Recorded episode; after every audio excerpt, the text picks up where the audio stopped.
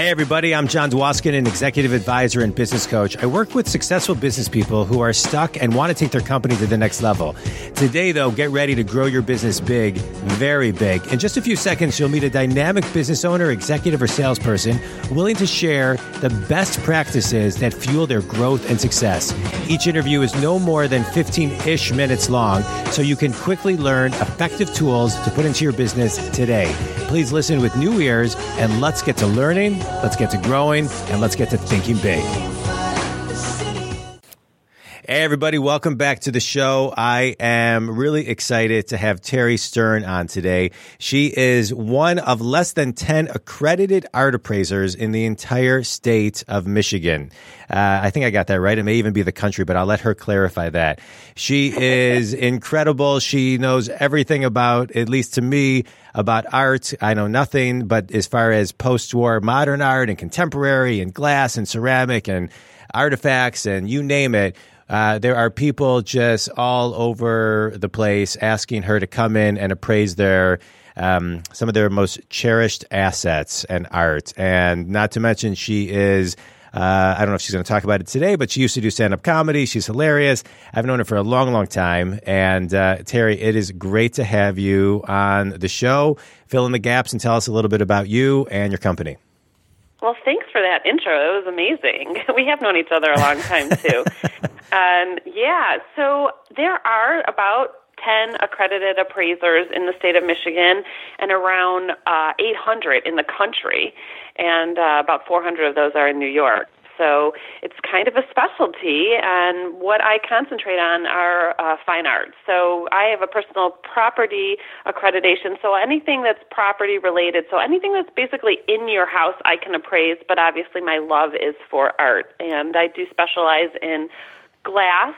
Uh, I have a great specialty in Detroit artists. The art scene in Detroit is booming, and I've been appraising and helping um, emerging artists do that work here and um, you know uh, collection management. That's kind of been a new thing that i've started uh, doing. I've got five collection management clients which is basically uh, keeping tabs on their collection making sure that the appraisals are up to date and if they're going if they're interested in selling the artwork watching the market and seeing how it's going and getting prepared to sell the artwork at the appropriate time. I mean that is that is pretty cool so, um, you know, as far as I, I want to jump into a little bit about how you started this company. I mean, how did you get into the arts? How did you even, I mean, to have what less than 10 in the entire state uh, accredited, and you're one of them, is incredibly impressive. But how did you even, where did the love and the passion come from to, you know, of the arts and then to start the business? Well, it's it stemmed from my my grandfather. My parents both worked on Saturdays, and my grandfather was given the chore of taking care of me. And every Saturday morning, we would go down to the Detroit Institute of Arts, and he would pick one room, and I don't know if you know how big the place is, but one room each Saturday, and we would go and spend time, and we would sketch, and we would learn, and we would have lunch, and that was it, only one room, and he kept making me want to come back for more, and every week we would visit a, a different room, and and it was really where I found my love of art and creativity. I would see students from college there drawing and studying the art history, and I just got hooked, and I started taking art classes and history classes and just it, that's where it blossomed and when i went ended up uh going to college i had my degree in fine arts i concentrated in watercolors and art history thinking i was going to come out of college an artist and when I was in college, I decided that this historical aspect of art was really fascinating, and not a lot of people know some of the stories about art. So I started to study the history a little bit more. And when I graduated, I went into the gallery and museum world. I've been a volunteer at the DIA once a month since 1994. And uh, I just decided uh, I was going to stick with the art world. And that's where I ended up, and that's where I went to school. And uh, actually, my dad was always really proud to say his daughter went to art school and actually still does something in the art field. That is that is a, that I loved every syllable of that story. And what I loved most is. Um, it's amazing the influence that people have on us. And you, what's right. your grandfather's name? Dak Schultz. Dak. Dak. So Dak. it's Dak. So it's amazing. Uh, do you call him Grandpa Dak? Just grandpa. Just grandpa. Yep. Well, it's amazing yep. the influence that people have on us. I mean, think about where your world would be if your grandfather never took you to the to the DIA. You know, I thought about that a lot. I have no idea. I probably would have been a teacher and probably a miserable one. So, you know, I remember. I mean, this is about you, but I'm just going to share a 60 second or less story. But I had such a passion at one point in my life for 12 years. I was in the commercial real estate space, and I was influenced by my grandfather, who was in real estate. And I used to, when I was seven years old, go to his uh, a spec home that he had in Milford, Michigan and it, I loved watching him negotiate and just interact on real estate, and that planted a seed for me.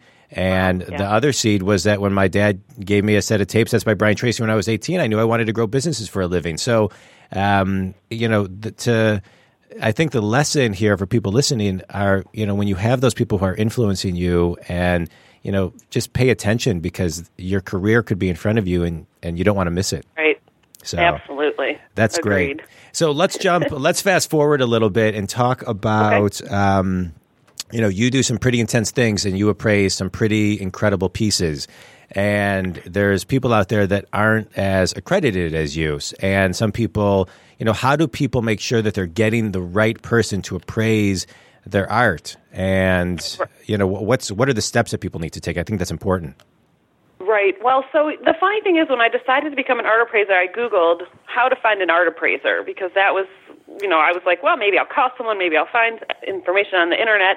And actually, the number one thing it said was to find someone accredited. And I said, well, what's this accreditation thing? So I looked into it and I decided that it was definitely worth it. Uh, it's not regulated through the government. Anybody can go and do an art appraisal, but you know, not anyone is experienced enough to do that appraisal and get the right work done for you. Appraisals are really an opinion, just like a home appraisal. You take comparables and you decide how much the value is worth, and you could have five appraisers doing it and come up with five different numbers. So you really want to get somebody that has that education, has taken those classes, and is continuing to take education. I laugh. My husband's an attorney in the state of Michigan, and he does not need to ever do any more continuing education. Okay, he is a, also an attorney in New York, and he does need to do hours there but not in Michigan. But in Michigan, and when I do the art appraisals, if I want to continue my accreditation, I have to take 500 hours of continuing education classes over five years, every wow. five years. So it starts over again. Right. I'm like, well, my husband's a lawyer. it is a lot. It doesn't sound like a lot, but when you start to do it, That's a you know, lot. One class is 27 hours. I know. So, I mean, I'm always traveling. I'm always learning. I'm doing a lot of online courses where I learn about, I'll say, oh, well, you know, I don't know a lot about the Asian art world, so I'll take classes on that and, and antiques. And I try to take a lot of classes on things that I don't specialize in so I can become better acquainted with those works. Wow. So you're really, you are, I still have my broker license in, in real estate, so I keep it. And the continuing ed is six hours a year. and uh, 500 for five years. Isn't that crazy? Right. Well, that's 100 hours a year. But you know what, Terri? It brings up a really good uh, conversation as far as it forces you to have to learn, to have to grow, to have to um, do things to advance your career. Because I think a lot of people just frankly don't. I think you're the type of person that would, regardless. You'd probably do 500 hour, 100 hours a year, even if you didn't have to. But a lot of people don't, and I think the the the the lesson is if you even if you don't have to get it and do it to be accredited and keep your license, you still should be doing X amount of exactly, you know dozens exactly. or hundred a year. A year. Um, my right. my father was a dentist, and he had I can't remember how many hours he had to do but he always did weight double or triple or quadruple. He was obsessed with learning, and that's where I get my growth, my my you know my passion for learning. I think as well. So it's key. So how do you? Um, uh, I love that you do that.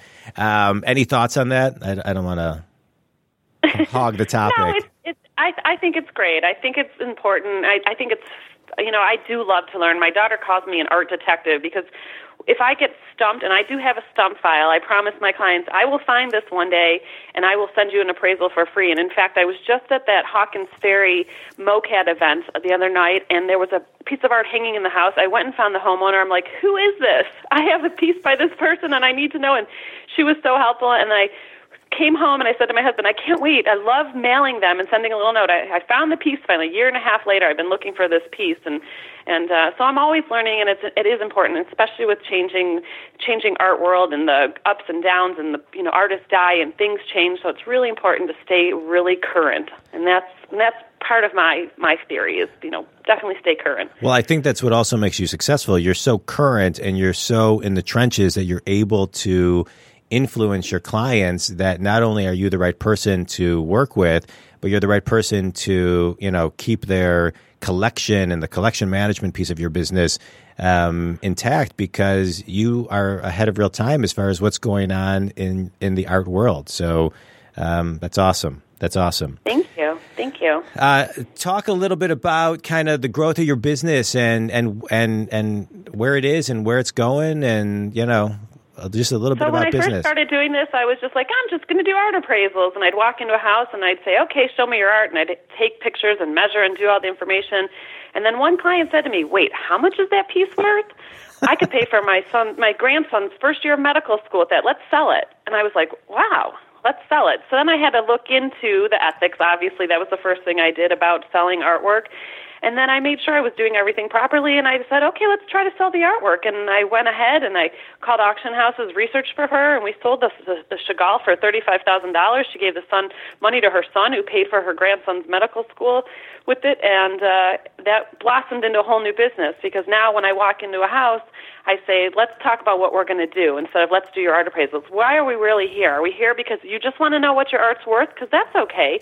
Are we here because you want to sell your art? Because that's okay too. Or are we here because your insurance company needs the appraisals? There's different appraisals for different reasons. So now I'm I've become more and more aware of what the purposes of my being in the in the home.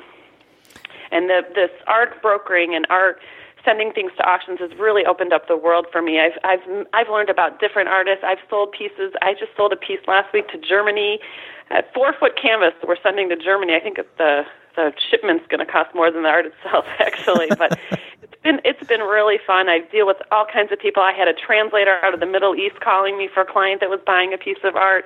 And I've really just, instead of just doing the art appraisals now, I've opened up this whole world of selling art, which is was fun and fascinating and exciting. And watching the auctions, I get so nervous, it's, but it's it's really uh, great. And the other thing that I I started doing was this art, um, you know, like advising people. So going into these home these large homes that have collections over the years and saying to them, okay, it's time to sell this piece. This artist's works aren't doing as well. Last year it was worth two hundred thousand dollars. Now it's down to one hundred and seventy thousand, and next year we're proposing it could be one fifty. Let's sell it now and put the money in some something else, another piece of art, a, a different kind of investment. So it's really unbelievable. And this city and the area of Detroit has the most amazing collectors that really, really had foresight into what to buy in the 60s and 70s. And I, I walk into these homes sometimes and I think, I can't believe they're paying me to look at this art. I should be paying an entrance fee to come into Right. your house. Right. Well, you know, you are a perfect example of, you know, you probably think I should be paying them to look at their art and for for them to educate me on the the backstory of where how they got the art in their home. And you're a shot, you're a great example of somebody who is in complete alignment and loving what you do. You keep it fun, yet you still get nervous, which I think is a really important part of business. You always want to when your when your stuff is on auction or something of that nature because that's when you know you're in the right place. When it's fun and you're and you're nervous for the right reasons uh, and not for the wrong reasons. So that is Right. that those are great stories and and I know when people listen to this they will be inspired to grow their business or you know walk over that bridge to start their own business whatever it may be. Uh, Terri, share uh, whether it's your favorite book, your favorite article, your favorite piece of advice, your favorite this, um, as we as we in our last minute together. All right. My favorite book of all time is called The Girl with the Gallery. It's by uh, author Lindsay Pollock. She's actually really young, probably under 40. And she wrote the story of an, a woman whose name was Edith Gregor Halpert. And she was a, a 26 year old woman who was an artist, and she couldn't get her art into any galleries. So she decided, you know what, I'm going to open my own gallery. And she started a gallery in Greenwich Village, which had no art galleries at the time, which is now one of the biggest art gallery places in New York. And she only took artists that wouldn't be accepted to other uh, other avenues. So Jacob Lawrence, who was African American, Georgia O'Keeffe, who was a no name at the time, she was the first person to sell a Georgia O'Keeffe, and Stuart Davis, another African American artist. And she had this tiny little gallery, and she made a name for herself, and she made a name for her artists. And she took very little commission, and she did what she wanted to do was to make an art scene in New York. And she's the reason why there's such a huge contemporary art scene now in New York. It's totally her. She kept that gallery going for 40 years and I um I adore this woman. I, I after I read the book, I was like obsessed with her. You know, I was one. I, I would like to see Lin-Manuel make a musical about her. That's how great she is. I love it. I love it. You know, that's you know, you don't. There, there's not a mold that fits, so you build your own mold, and that's uh, the ultimate disruptor, and that is incredible. I love it. Terri, tell people how they can get a hold of you, and um, so if people want to call you or email you or check out your website, they can. Sure. My email is, um, well, the website is Detroit FAA, like Fine Art Appraisals at, G, at uh, dot com.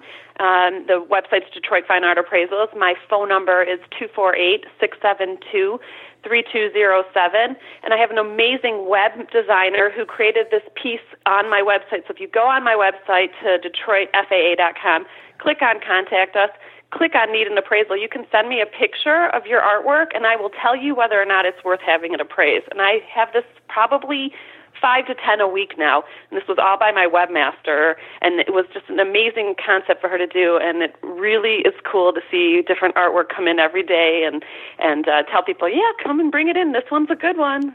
it's fun. It's great. That's awesome. Well, it's great, uh, of course, catching up with you, and it's great hearing your passion and your love for your business uh, and you are uh, you know have a great ability to connect not only with your clients but people in general. So um, I can't thank you enough for being on the show and sharing your thoughts, your wisdom, and your advice. And uh, thanks, Terri. I appreciate it. Thank you so much, John. Talk All right. to you soon. Have Take a great day. Bye-bye. Take care. Thanks, you too. Bye-bye. Thank you for listening to the Think Big Movement podcast. For show notes and links to anything we talked about, please visit johndwoskin.com. For additional best business practices, you may enjoy my latest book, The Think Big Movement Grow Your Business Big, Very Big. Lastly, if you want to talk to me about advising and coaching your business, please email me, john at johndwoskin.com, text or call me at 248 535 7796. Have an amazing day, an amazing week, and as always, think big.